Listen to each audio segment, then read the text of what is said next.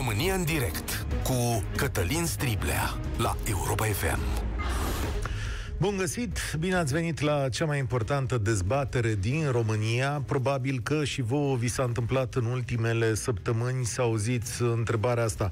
Dom'le, dar la ce-i bună regula asta dacă tot poate fi încălcată? Știți? Am auzit și la televizor, erau acolo oameni politici și spuneau, dar de ce punem reguli din astea că pot fi încălcate? Sigur, evident, orice regulă poate fi încălcată. Adică cine te oprește se revenea să stăm acasă la cineva de la 8 seara la 5 dimineața dacă vrem să petrecem. Și ce o să ne facă dacă ne găsesc 20 de oameni în apartament sau 100 în club sau 80 la o nuntă, cum tot auziți știri în ultima vreme? O să ne dea amendă și asta e, și lumea e mulțumită. Eu zic că, în mod evident, viețile noastre au fost date deoparte. Da, asta s-a întâmplat în ultimul an. Este de netăgăduit și extrem de supărător pentru fiecare dintre noi. Dar dorința de a nu contribui cu nimic la mai binele general este aproape istovitoare în România. Mai binele nu este atunci când petrecem la un loc noi cu 20 de oameni și ne simțim bine ca pe vremuri. Mai binele este atunci când toată lumea ar putea să facă asta fără frica unor consecințe. Ori România, în mersul său obișnuit, se gândește nu cum o să se descurce toți, ci cum o să se descurce unii sau alții. Iar această emisiune de astăzi, vreau să înțelegeți că o fac pentru toți oamenii buni și cinstiți, care de un an sunt atenți, muncesc, își pun viața între paranteze, își petrec timpul în casă mai mult și au grijă de ei sau de ceilalți. Și pentru medicii care sunt prăbușiți la muncă și nu mai pot duce ce li se întâmplă, pentru că mulți dintre ei sunt în situația asta fără ieșire și epuizați. Poate auzim și mesajul lor astăzi. Și mai fac această emisiune și pentru o familie care a fost aseară la urgențe și care după 5 ore nu avea loc în spital, pentru că 5 ore au devenit o perioadă mică de așteptare, adică nu mai ajungi la spital și imediat te bagă cineva în seamă dacă ți-e rău. 5 ore e puțin. De ce nu funcționează restricțiile la noi? De ce le respingem cu înverșunare și spune, doamne, dar la ce sunt bune, domnule? Uite că nu funcționează. Hai să vedem faptele. Faptele nu arată dintre cele mai... nu sunt dintre cele mai bune. Poliția din București face acum o anchetă la sediul unei agenții de turism care elibera buletine COVID false pentru ca clienții săi să poată merge în vacanțe sau unde aveau treabă în străinătate. Buletinele erau cuprinse în prețul pachetului turistic și erau realizate folosind date ale unei policlinici din alt județ. Poliția a descoperit cel puțin 11 cazuri în care agenția a vândut rezultatele unor testări false, astfel încât clienții să poată pleca în străinătate. Cercetările se fac pentru fals, dar și pentru zădărnicirea combaterii bolilor. Nu este singurul caz de acest fel. La sfârșitul lunii martie, poliția franceză a găsit un autocar cu 30 de români, care niciunul nu avea aceste buletine autentice, adică erau toate false, ce să vezi. Dar mai știm situații în care în hoteluri s-au făcut cazări false ca să se poată merge la restaurant. V-a arătat colegul nostru Victor Marin într-o dimineață lucrul ăsta. De asemenea, multe terase încalcă normele de funcționare în această perioadă, iar poliția a ajuns zilnic la, vedeam o sumă, la 120.000 de lei într-o zi aplicate amenzi, da? Pentru petreceri sau nunți. Guvernul a inițiat un act pentru suspendarea activității acestor companii. Cred că la ora asta chiar în Parlament se discută despre asta. În plus, măsurile de protecție sunt încălcate la multe dintre companiile la care lucrați și voi ne-ați semnalat acest lucru la România în direct. Un control al Inspecției Muncii, în urmă cu câteva luni, o informație pe care am găsit-o acum, spune așa că jumătate dintre companiile controlate nu respectau, domnule, normele astea de restricții. Jumătate, și ei controlaseră în ziua respectivă 79 de companii din București. Țineți minte când a sunat cineva la România în direct și ne-a spus cum se fac teste, cum se falsifică teste la o companie și după aceea, dacă sunt unii care sunt găsiți bolnavi, sunt trimiși acasă și să stea acolo, dar să nu anunțe statul? Hai să vorbim un pic despre toate aceste chestiuni. Vă dau întâi numărul de telefon la care să ne sunați, 0372069599. Îl repet pentru că sunt sigur că sunt unii dintre voi care știu despre aceste lucruri și își vor face curaj să sune întâia dată la România în direct. Încă o dată așadar, 0372069599. Cât de ușor este, oameni buni, să obținem un astfel de certificat negativ? Adică știți unde să sunați? Ce să faceți ca să faci rost de un astfel de document? Cât de des vă confruntați cu cazuri în care regulile anti-COVID sunt încălcate flagrant? Da? Companiile în care lucrați respectă, domnule, regulile astea? Sunt corecte sau vă pun să semnați acolo în fals că totul e în regulă și treaba merge brici? Și, de fapt, până la urmă, care-i norma? Încălcarea regulii? Sau majoritatea dintre noi suntem onești și ne vedem de treabă și ce v-am prezentat eu aici sunt niște excepții nefericite ca peste tot în lume. România în direct este pe cale să înceapă. 0372069599. Primul care vorbește astăzi este Dan. Salutare! Te salut, Cătălin! Te ascult, Dane! După opinia mea, tot ce se întâmplă nu reprezintă decât manifestarea unui complex de factori care toți împreună conduc la lucrurile astea. Hai să vedem. Aș pune toate cele enumerate de tine alături de alte manifestări, alte explozii de nerespectarea regulilor, cum ar fi, de exemplu, arderea de deșeuri în jurul Bucureștiului pentru ca anumiți cetățeni să obțină nu știu ce metale neferoase, alături de orice alt fel de manifestare din asta ilegală din România în momentul ăsta. Adică ce vrei să-mi spui, că atunci când e vorba de sărăcie, oamenii au tendința să încalce regulile ca să supraviețuiască? Nu numai. Poate fi și ăsta unul din factorii care influențează comportamentul oamenilor într-o anumită măsură. Toate astea pleacă de la faptul că să privim lucrurile de la nivel mare. Într-o democrație, impunerea regulilor se poate face într-o anumită măsură. Vor exista întotdeauna oameni care vor devia de la regulile respective, tocmai pentru că e democrație. Nu ne comparăm cu state totalitare de gen cum Coreea de Nord sau Rusia sau China recentă. Dincolo de specificul democrației, intervine specificul democrației în fiecare stat. În sistemul anglosaxon, oamenii sunt un pic mai receptivi la regulile lansate de stat. În sistemul ăsta al nostru latin sunt mai puțin receptivi. Stai puțin, deci cum? Avem un defect pentru că suntem latini? Nu e, zice, defect. Nu cred că îl putem numi defect. E o specificitate, o particularitate a noastră. Avem ceva specific al nostru care ne face mai puțin susceptibili de a respecta regulile care sunt impuse de alții. Știi, când a zis... Aia... Stai, că îți las vorba, dar vreau să trag de tine un pic. Nu te las așa și să-mi spui, domnule, românul nu se poate supune. Păi când a venit Adrian Severin și a scris mare pe Facebook acolo, sau nu știu unde a zis el, domnule, când toată lumea fură, se cheamă că nimeni nu fură, a zis, trebuie să vă uitați și la specificațiile nației. Adică acum o situația să-i dau dreptate. Adrian Severin, da, propunea legiferarea corupției.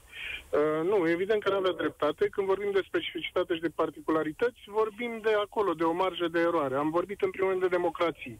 Nivelul de impunere a regulilor, în primul rând, e stabilit de forma de guvernament în care ne aflăm. Democrație. În democrație nu poți impune reguli așa cum le impui în societăți totalitare și cred că nici nu-i de dorit. Și nu dorim niciunul dintre noi treburile astea.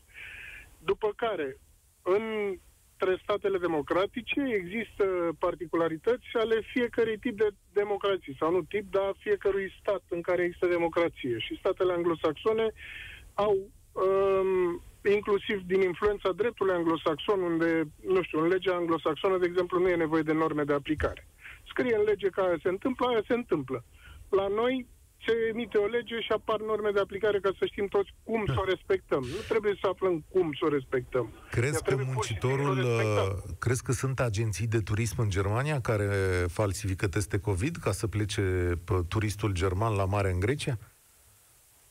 Eu cred că există și chestia asta și în Germania, probabil în mai mică măsură decât în România, dar, din nou, pentru că tot complexul de factori care permite Germaniei să fie Germania e un pic diferit pe alături de ceea ce se întâmplă în România, plecând de la gradul de supunere a cetățenilor, plecând de la competența oamenilor care îi conduc pe nemți, plecând de la modul cum înțeleg nemții să respecte legea, plecând de la faptul că toate sancțiunile sunt aplicate și respectate acolo și se duc la bun sfârșit, pentru că nu mai trebuie reexplicate toate sancțiunile alea în norme metodologice. Există tot felul de astfel factori care influențează într-un final rezultatul ăsta și rezultatul aceea ce se întâmplă la noi e ceea ce vedem acum. Oameni care nu respectă reguli. Nu, și stai că s-au făcut drumuri pentru nerespectarea regulii, adică pare că sunt din ce în ce mai dese și mai mari drumurile astea. Au funcționat. Depășește tu ilegal în Germania o mașină să vezi că în 10 minute poliția lângă tine. La noi nu s-a întâmplat treaba asta până acum. Corect. Deci dacă nu au existat consecințe, de ce să nu facem? Da, știu și eu cazuri de oameni care au fost plecați afară și care mi-au zis că se poate obține un astfel de certificat. Deci se poate. Cum, domnule, foarte ușor? Și deci învățați-mă și pe mine. Greu, sigur, da, ne învață-mă doar... și pe mine, nene. Că uite, acum mă duc, că vreau să plec și eu în Grecia. Fă-mi și mie rost de unde ăsta, să nu dau 100 de euro de un certificat. Unde sunt, bă, nene? Ai avut vreodată un test negativ de COVID? Da, am vreo 4. Editează PDF-ul. Știi să faci treaba asta. De ce nu poți? Ce crezi că au făcut ăia în plus față de... Nu știu, habar n-am atât... Păi, da, aici când se uită... Eu sunt convins că asta au făcut. Când se uită polițistul ăla să prinde în 2 timp și 3 mișcări, că am umblat în el. Marea majoritatea infractorilor din România nu sunt atât de deștepți pe cât crede lumea. Citește rechizitoriul la dosarul motorina ăla cu marele Sorin Blejnar să vezi cât de... simplă și cât de evidentă și cât de in your face era toată comiterea infracțiunii. Și ce protecție politică avea în spate, da. Dan, mulțumesc, îmi face plăcere discuția cu tine, dai coadă la telefoane 0372069599, deci vă aștept serios. Care e să văd. Cât de ușor e, domnule, să faci rost de un certificat din ăsta, că Dan, 2 timp și 3 mișcări. S-a făcut. Denis, salutare! Salutare, Cătălin! Cred că e foarte ușor. Am niște cunoștințe care, nu cum zicea domnul dinainte, le-au editat în PDF. Le-au editat în Paint. În Paint? Adică... Da, în Paint. Adică au deschis PDF-ul cu Paint-ul și au șters cu guma și au scris numele lor. Deci, ce tare. Este chiar foarte ușor. Haide, și-au făcut oamenii singuri, nici măcar n-au mai dat bani, cum au dat ăștia de la agenție, că ăștia... Nu. Ăștia îmi par acum niște fraieri dacă au dat 50-100 de lei și puteau să-și facă singuri. Păi și unde au plecat? Exact. De unde au plecat prietenii ăștia ai tăi cu certificate false? La schi, cred că în Bulgaria.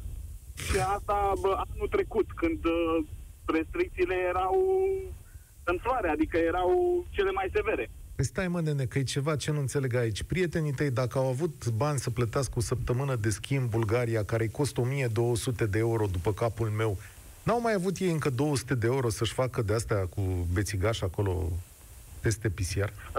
Cred că le trebuia test PCR și aveau nevoie de mai multe, adică erau un grup de 5 persoane, erau, cred că, 500 de euro. Și au găsit metoda mai ușoară, nu? Și tu ce le-ai zis? Hai că nu vreau să nu mai iei nume de rău, dar ce le-ai zis când i-ai auzit? A fost de râs sau a fost de plâns? Amândouă. A fost de râs că autoritățile nu... Adică și ea mi-a spus că nu s-a uitat cel de la vamă în Bulgaria, s-a uitat pe ele o jumătate de secundă și le-a dat testele înapoi. Adică nici nu s-a uitat să vadă. Stai să vedem dacă ei puteau să scrie alte nume pe testele. Foarte tare, da. Da. Și nu le e frică de faptul că și alți oameni pot circula cu teste negative, ne îmbolnăvim cu toții? Da, asta nu s-au mai gândit în continuare și nu cred că e interesat. Da. Să o spunem prea dreaptă și prea dură. Da, de fapt cred că pe aici e cumva problema. Știi că râzi așa la început când afli una alta, după aia dacă te uiți un pic mai departe vezi că lucrurile sunt mai complicate. Ce să zic, da. Denis, să ai drum bun, să ne auzim cu bine și spune-le prietenilor tăi că data viitoare nu mai e corect să facă chestiunea asta cum n-a fost nici prima dată. Îți mulțumesc tare mult. Îmi scrie un prieten din Danemarca, zice așa: astăzi s-au redeschis frizeriile și saloanele cosmetice. Danemarca a pus la punct o aplicație la nivel național care furnizează un QR code bazat pe informațiile medicale. Scanarea codului spune un singur lucru: valid sau invalid, fără să se știe informațiile din spatele contului. Deci, se poate cumva, statele se organizează din punctul ăsta de vedere. Emisiunea asta e și pe Facebook, nu uitați, eu arunc un ochi și pe mesajele de acolo. 0372069599. Încălcarea normelor e regulă în România sau dimpotrivă? Asta de aici discutăm astăzi și vă aștept la România în direct. Salutare, Cristian! Salutare, Cătălin! Încărcarea normelor în România este regulă. Nu știu cât de ușor se poate face rost de un test fals, pentru că nu am încercat să fac rost de un test fals, dar regulile nu se respectă. Și cred că problema aici este educația, faptul că poliția nu are reglementări să aplice amenziile sau nu au putere, nu știu, nu pot să îmi exprim. Am 28 de ani și stau pe rețelele sociale, petrec destul de mult timp. Dacă te uiți acolo și pe... Poți să le dau numele rețelelor? Da, m-aș prefera să nu, că... Bun, pe acele rețele, deci de 5-6 luni e plin de filmări de la petreceri făcute private, în case, în pensiuni, în curți. Deci eu sunt sătul de respectarea restricțiilor, dar le respect, pentru că țin la viața mea și la viața familiei mele. Dar tineri de aceeași vârstă cu mine nu respectă nimic, nu știu să respecte o regulă. Tu ai văzut numai pe rețelele respective, ai văzut chestiunile astea sau în viața ta asta nu se întâmplă? Nu, pentru că nu am participat. Am și un copil mic de curând și am vrut să protejez. Nu m-am participat la nicio petrecere. Am fost invitat la un moment dat la o petrecere, dar nu m-am dus. Ia zi, și cum a decurs discuția? Că asta e partea cea mai interesantă. Păi era un botez la unor prieteni și trebuia să mă duc. Și pur și simplu am refuzat, am zis soția este gravidă, nu pot să vin, mă expun la prea multe persoane. Și câți erau la botez? 60. Păi și nu le-ai zis prietenii, asta e un pic, mă, nene, cum faceți voi botez cu 60? Cum au putut? La un restaurant, într-o curte, undeva retras. Și Poliție, ceva, nu s-a sesizat. Și cum au stat oamenii aia? Că sigur ai auzit întâmplări după asta. Băi, cum au stat? Am înțeles că au stat 6 la masă, dar s-a jucat horă, s-a jucat, s-a dansat, toate cele. Nu s-a respectat nimic cu lăutari, cu formație, cu... Băi, și nu le e frică, deci pentru mine, bun, hai că restricția, că de lege nu-i mai este nimănui frică. Când îi vezi pe băieții ăștia fără mască peste tot, pe alt de miniștri și ce ori mai face ei, nu-ți mai e frică de lege, dar, păi ți-e frică că te îmbolnăvești, mă, nene, nu? Sau nu ți-e frică? Mă, dacă mă cu 60 de oameni la un loc, dar marea mea problemă e că vine poliția. Acum, serios, dacă eu sunt sănătos la cap, e problemă că îmi dă la 500 de lei amendă sau 1000 de lei amendă. Dar problema e că dacă iau și sufăr ca un câine. Deci, de miniștri, referitor la perioada când domnul Vela a fost văzut într-o terasă, în aceea zi, județul în care locuiesc a fost trecut pe lista roșie. Plimbându-mă cu copilul căruciorul, dintr-o terasă, să zicem terasă între ghilimele, prefectul județului care ducea acel ordin cu încă un politician ieșeau de acolo. Adică... Era un control, zic eu. Era un control. Da. S-ar fi fost un control, să zicem. Dar regulile nu se respectă. Inclusiv ieri am văzut o anumită petrecere privată care dă invitații cu locație secretă pentru petrecere cu sute de oameni. Acum, deci pentru weekend... Stai, ia-o de la capăt, că mă grăbești și nu prind informația de la început. Deci ce-ai văzut? Am emoție. Prima dată când intru în direct. Am văzut pe o rețea socială, la story-ul cuiva, invitație la o petrecere privată stil club cu foarte mulți oameni și scriau acolo locație secretă. Vă anunțăm după ce vă înscrieți. Păi și cum e, nene? Deci te înscrii, plătești și pe aia primești un SMS unde să te duci, nu? Da. Și probabil se face într-o locație undeva ascunsă sau unde sunt în complicitate cu poliția. Deci nu pot să-mi imaginez o petrecere la care, am spus, se fac story-uri, se fac filmări, se pun pe rețele sociale, nu intră nimeni în ei. Adică nu se întâmplă nimic, oamenii petrec liniștiți. Da. Mulțumesc tare mult pentru telefonul tău, Cristian. Știți care e povestea aici? Că nu e vorba că nu-i prinde, că poate-i prinde. Uite, dacă s-a dat un story din asta, multă lume află, cum află și Cristian, află și poliția și poate se duc. Pe mine, în continuare, mă miră inconștiența. Adică, domnule, poți să te duci, după care o să strigi, sigur, domnule, ați văzut că restricțiile nu sunt bune? Păi de ce nu sunt bune? Pentru că nu se respectă. Păi, prieten, nu e vorba că am avea nevoie de un polițist la fiecare om. Aici e ce putem face și fiecare dintre noi în situație asta. Pot să înțeleg până la un punct gesturile de disperare, da, de sărăcie, în care oamenii aia care s-au dus în Franța, bănuiesc că nu erau chiar turiști. Erau oameni care plecau la muncă și pentru ei 100 de euro e greu. Poate da, statul român ar trebui să facă un efort să înceapă să testeze gratuit sau să dea teste gratuite antigen pentru populație. Hai că s-au făcut destui bani, zic și eu, cu testele astea PCR plătite. Poate statul trebuie să vină în zona asta. Asta pot să înțeleg, că aici avem o dezbatere cauzată de sărăcie. Dar dacă vrei să bei un șpriț, dacă vrei să dansezi sau dacă vrei să-ți duci viața ca altă dată, astea sunt lucruri pe care eu le înțeleg cumva mai greu, pentru că nu se poate. Pentru că astăzi niște oameni trag ca niște câini ca să salveze vieți cât ori putea să salveze. Despre asta e vorba. Ascultați-le poveștile, urmăriți-le. Sunt în fiecare ziară, în fiecare televizor. Sunt oameni zdrobiți. Ieri am vorbit cu un medic, o să vină în curând la interviurile de 10, un medic care face gărzi într-un spital ATI. Și l-am sunat întreaga zi, mă rog, încercând să-l găsesc la telefon și mi-a răspuns seara într-un târziu și mi-a spus că s-a prăbușit, venind după o săptămână de gardă, s-a prăbușit acasă de oboseală și de toate pe care le aduni în tine în săptămâna aia. Și pur și simplu a dormit în continuu o zi întreagă și nu a putut să vadă telefonul. În halul ăsta de oboseală sunt acești oameni. Despre asta e vorba aici. Maria, salutare, bine ai venit la România în direct. Bună ziua, bine v-am găsit. Opinia mea în legătură cu cel puțin prima întrebare, ca să le iau pe rând, să spun așa, aceea cu respectarea restricțiilor. Nu știu, recent m-am mutat în București și vreau să spun că nu știu, sunt uimită de cât de multe persoane văd pe stradă, în autobuz, în magazine și așa mai departe, care au masca sub bărbie sau sub nas.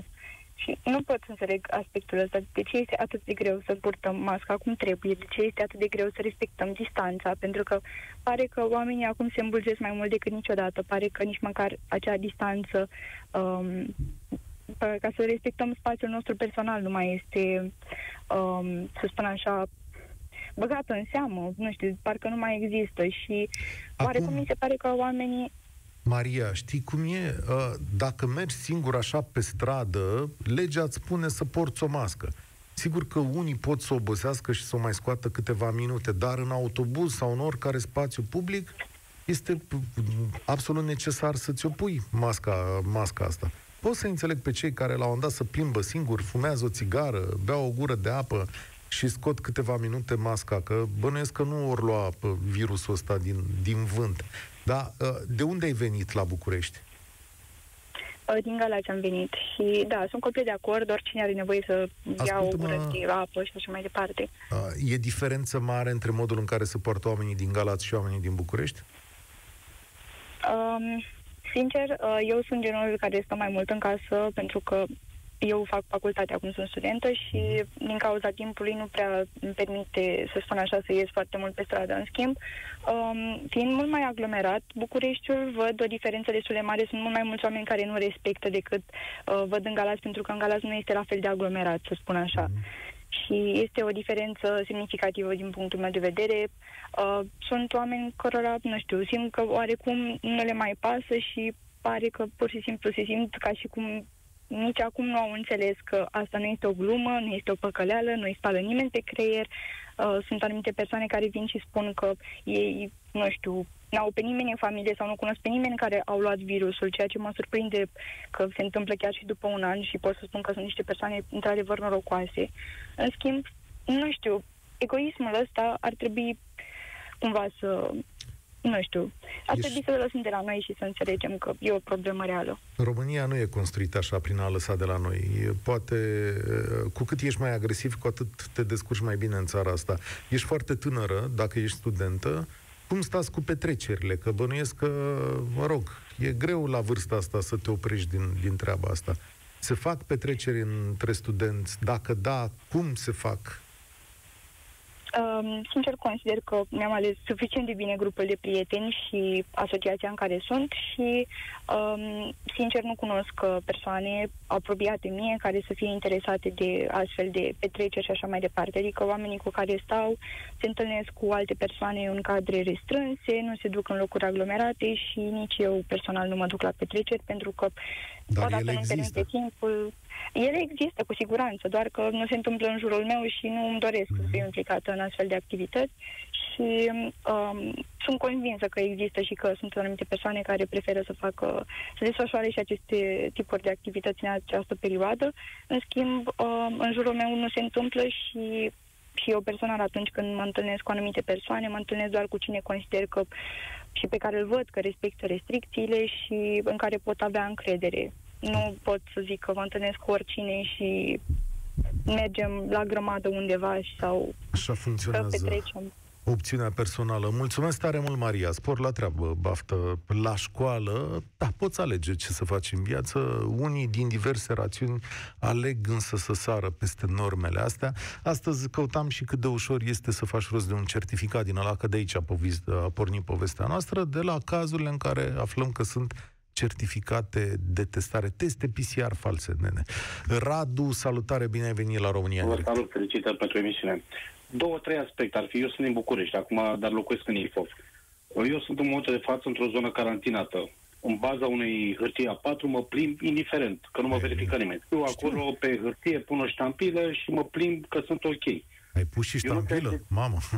Deci... Da, nu, aproximativ era un exemplu. Ideea era în felul următor. De ce dintr-o zonă carantinată la nivel de țară, mă refer acum, când iese la muncă, acel om care iese nu este obligat să aibă un test din acela măcar rapid, o dată pe săptămână, să aibă un test că este negativ. Altfel, cum faci selecția că zona carantinată rămâne zona carantinată și buba rămâne acolo? Nici cum. Baza unei foi A4, lumea se plimbă stânga-dreapta la orice oră. Sunt perfect de acord cu tine. Mă uitam în alte state, astăzi în Grecia, și poate facem o dezbatere despre asta cu românii plecați în afară. Deci astăzi în Grecia li s-a dat voie să meargă la magazinele neesențiale pe bază de înscriere, știi? Ai o aplicație și scrie acolo: vreau să mă duc la mall-ul cu tare, să-mi cumpăr nu știu ce lucruri. Și primești un interval, adică te duci în astea 3 ore, nu altă dată și doar acolo unde ai stabilit. Vorbesc din cunoștință cauză, că e tot Paște catolic. În Italia, ca să te fi dus la biserică în seara de Paște, aveai hârtie și te anunțai dinainte, te înscriai că te duci. Nu că ți-a venit ție să pleci ulterior la o anumită oră la biserică. Ar fi o treabă. După aceea, mi se pare o discriminare. Regulile care sunt, am înțeles, tot se vorbește de restaurante, dar cum organizăm noi cu spectatori meciul de fotbal acum cu Campionatul European? Asta este corect? Asta e o proiecție. Până în iunie mai este, știi cum, statele sunt datoare să se organizeze. Odată servită devine definitivă. Și la noi lucru provizoriu devine definitiv. Da, eu am îndoieli. Sigur că trebuie să le spui oamenilor că la un moment dat va fi bine, dar nu e obligatoriu. Să știi că dacă sunt multe cazuri de îmbolnăviri, eu nu văd cum ar putea să facă. Păi nu, deja s-a semnat. Eu nu știu ce informații aveți dumneavoastră, dar la toate știrile că este semnată toată și angajamentul este luat că o să avem spectatori în tribune. În condițiile care poate la o petrecere de restaurant, gen nuntă, botez, cineva vine cu asistent plătit și îi se face la toți invitații teste rapide. Deci 50, 100 de persoane li se fac teste rapide. Unde asta? Adică cum, stai că nu m-am prins? Să se dea ca regulă nouă. Da, domne, să faci pe 20 de persoane. Cum e cu turismul? La turism nu se poate face testul și pleca în vacanță. La modul legal. La modul legal. Nu la vrăjeala care au făcut-o. De asta mi-e teamă și mie, că ne angajăm la niște lucruri și pe aia nu le putem respecta. Ce voiam eu să zic... Nu e că nu se va face chestiunea aia, ci că se poate întoarce prezența publicului în tribune. Pentru că dacă vor fi mii de îmbolnăviri la data respectivă, statul va reveni asupra deciziei. Nu, să știți că regulile astea sunt un pic greșite. Faceți dumneavoastră o programare la un spital de stat și o să vă cheme pe 5 ale lunii să faceți testul și vă cheamă la consult pe 7 ale lunii. Între cele două date, eu zic că e un timp destul de suficient să aduci ulterior virusul. Faceți dumneavoastră, puneți dumneavoastră pe telefon, faceți un exercițiu. Sunați la ce spital vezi dumneavoastră, la Colțea, la Municipalul, vedeți, să vedeți cum vă cheamă. Da. La Regina Maria, la Regina nu știu care. Și la, cum ar putea să fie evitat? Adică să-ți facă pe loc, cum se face? Să-ți facă pe loc. Da. Sigur că da. Sigur că pe loc. Dacă mă chem pe 5 și la consul pe 7, eu în cele 2 zile... Poți să faci cu test PCR și după care să faci și pe loc. Poți să faci cum se procedează de alminter la îmbarcarea în avion. Sigur că se pot institui multe reguli, dar statul român nu prea face lucrul ăsta. Asta e... părerea mea, adică... Cea mai mare țeapă e asta cu carantina, în care toată lumea, în baza unei foi legale și cu motivuri reale, se plimbă ori și cum, oriunde, la orice oră. Perfect. Și vă mai spun eu că din zonă carantinată. Polițiștii stau cu capul în telefon, nici nu se uită la noi. Da, păi, știu, și eu stau tot într-o zonă carantinată. Stai liniștit. De când e carantina, asta e a 3-a săptămână, nu m-a întrebat nimeni de ce ies din localitate și încotro mă duc. Și nu e. Am auzit și explicația asta. Ei, domnule, că știu mașinile din sat, că știu pe localnici, nu știu ce. Domnule, n-ai cum să ții minte câteva mii de mașini. Sau voi fi... Cele mai multe mașini în Ilfov au număr de București, până la urmă. Să fim serioși. Asta e adevărat. Și chiar n-ai cum să le știi. E plăcută în continuare. Spor la treabă îți doresc. Astăzi am pornit pe calea ilegalităților. Învățăm unii de la alții cum se fac, dar și cum pot fi oprite. Horia, salutare, bine ai venit mai sus. Sorin, salutare, bine ai venit la România în direct. Salut, Cătălin. Mă auzi? Da, te ascult. Ok, eu am o agenție de turism mai micuță și aș putea să-ți dau câteva detalii din interior, să zic așa. Eu, de exemplu, în perioada de vârf a pandemiei și acum am încercat să nu mai vând destinațiile care sunt în zona roșie. Dar sunt anumite agenții care sunt mai mari, au angajați, au cheltuieli foarte mari și la un moment dat sunt obligate să facă ce au făcut agenția din București. Pentru că la momentul ăsta, în România, de un an de zile nu s-a luat nicio măsură pentru a preveni acest lucru. La noi lista galbenă se actualizează foarte rapid. Așa. Nu este ceva previzibil. Adică, în luna decembrie s-a actualizat de 6 ori, în ianuarie de 2 ori, după aceea în martie, în februarie presupun că tot de vreo 5-6 ori, ceva de genul ăsta. Turismul este foarte greu să-l faci în momentul de față cu regulile acestea. Voucherele, dacă le dăm, nu sunt legiferate în România. Furnizorii noștri externi, pur și simplu, ei în țările lor au legi date pentru așa ceva. La noi, după un an de zile, nu s-a dat nicio lege. Este foarte greu să lucrezi cu clientul final și să-i spui, știi ceva, cu 2 zile aflăm dacă te duci sau nu în concediu și vedem ce facem atunci. Și din cauza asta presupun că anumite persoane, cum sunt exemplele date anterior de persoane care își fac cheia acasă, teste și așa mai departe, ajung să facă chestiile astea. Eu, sincer, le recomand clienților mei, dar sunt foarte mulți care refuză să se vaccineze, pentru că asta este singura variantă să poți călători în siguranță și să ai, cum să zic eu, să ai siguranța că pe data de vei pleca. Teste false ți-a cerut cineva? Nu, pentru că automat nu am discutat de așa ceva, pur și simplu. Eu, acum va începe perioada mai aglomerată, pentru că ce a fost până acum a fost foarte puțin. Gândește că au fost făcute ceartere pentru exotice și foarte puțin în Egipt. Acum va începe grosul, să zic așa. Egiptul va avea, cred că, din fiecare oraș din România, va avea 3-4 ceartere. Mie neclar, Sorin. Adică de ce ai apelat la un fals? E la fel de bine și spui, prietene, uite, îți faci testul ăla și pleci. Vezi că pe lângă... Nu știu, crede-mă că eu știu că m-am întors din Egipt, de exemplu, că am fost plecat în Egipt.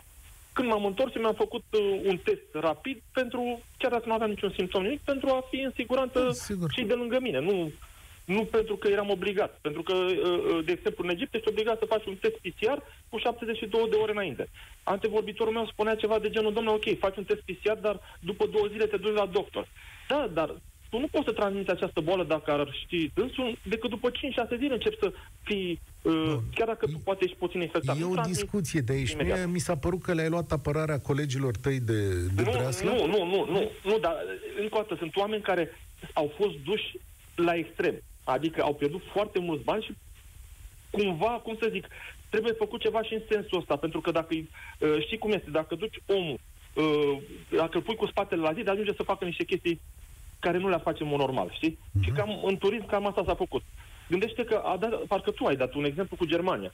Gândește că la începutul acestei pandemii, în Germania, TUI a primit 1.800 de milioane de euro ajutor sau credit nerambursabil și ceva de genul, sau un ajutor de la statul german. Păi, la noi nu s-a făcut nimic. Și noi suntem cei mai afectați. Gândește că avem o grămadă de clienți care așteaptă cu vouchere de anul trecut pentru anul ăsta și pur și simplu nu sunt reglementate în România, chiar dacă țările celelalte l-au reglementat. Și există oameni care cedează și fac ceva de genul ăsta. Îți mulțumesc tare mult, Sorin. Am înțeles explicația. Acum, cum... Da, știu că e foarte greu. Când sărăcia lovește, poate faci lucruri care sunt interpretabile sau sunt ilegale. Dar nu toată lumea face chestiunea asta. Asta e observație. Claudiu, salutare, ești la România în direct. Salut, Cătălin. Te sun din postura de organizator de evenimente și analist politic, să zic așa, ca și studii superioare. O combinație care cred că în situația de față ar aduce puțină claritate.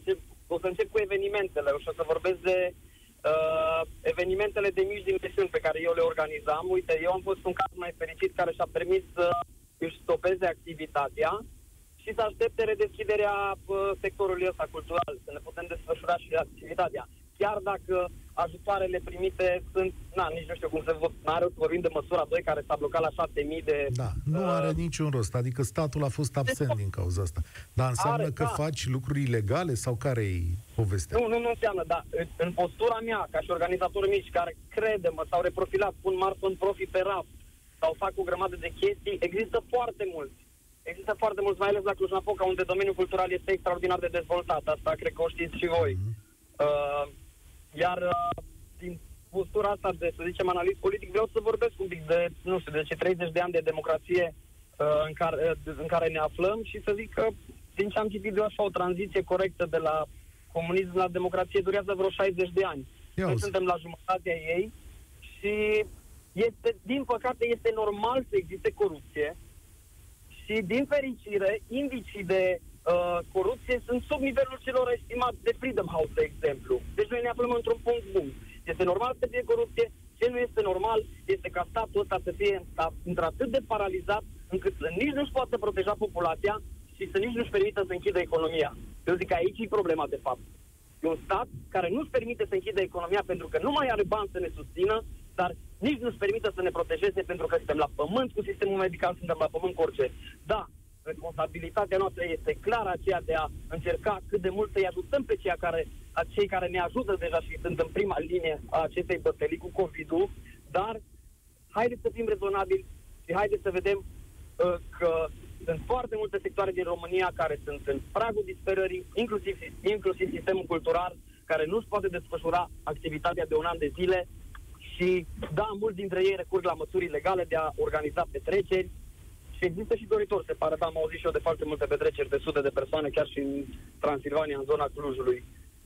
Am ascultat cu mare atenție și îți dau dreptate acolo unde spui că statul acesta nu poate nici să închidă România, dar nu poate nici să ne protejeze. Și atunci... Ei, și atunci ce facem?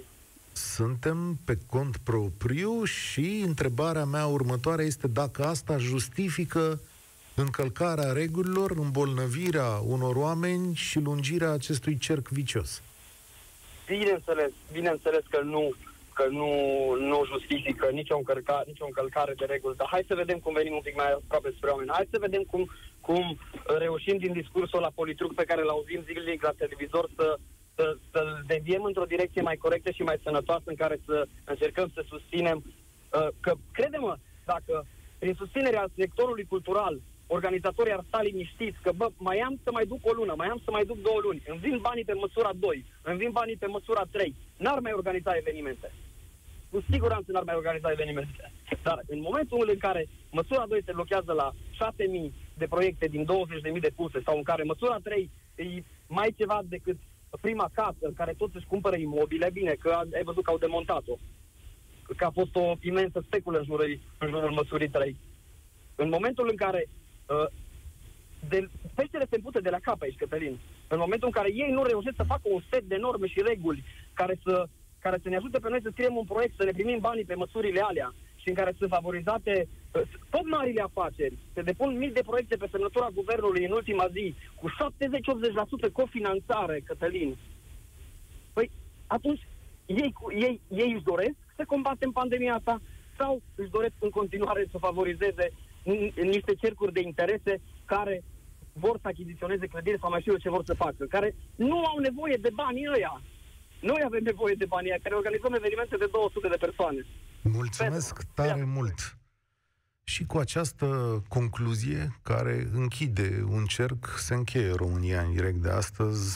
Mulțumesc tare mult pentru telefoane. Laurențiu și Ovidiu, îmi pare rău că nu mai avem vreme astăzi, dar cred că tocmai am primit o explicație foarte bună despre lucrurile pe care le trăim în vremea de astăzi. Nu o scuză pentru cei care încalcă legea, dar o explicație. Vă mulțumesc tare mult. România în direct se încheie astăzi aici. Eu sunt Cătălin Striblea și vă spun spor la treabă. Participă la România în direct de luni până joi de la ora 13:15 la Europa FM.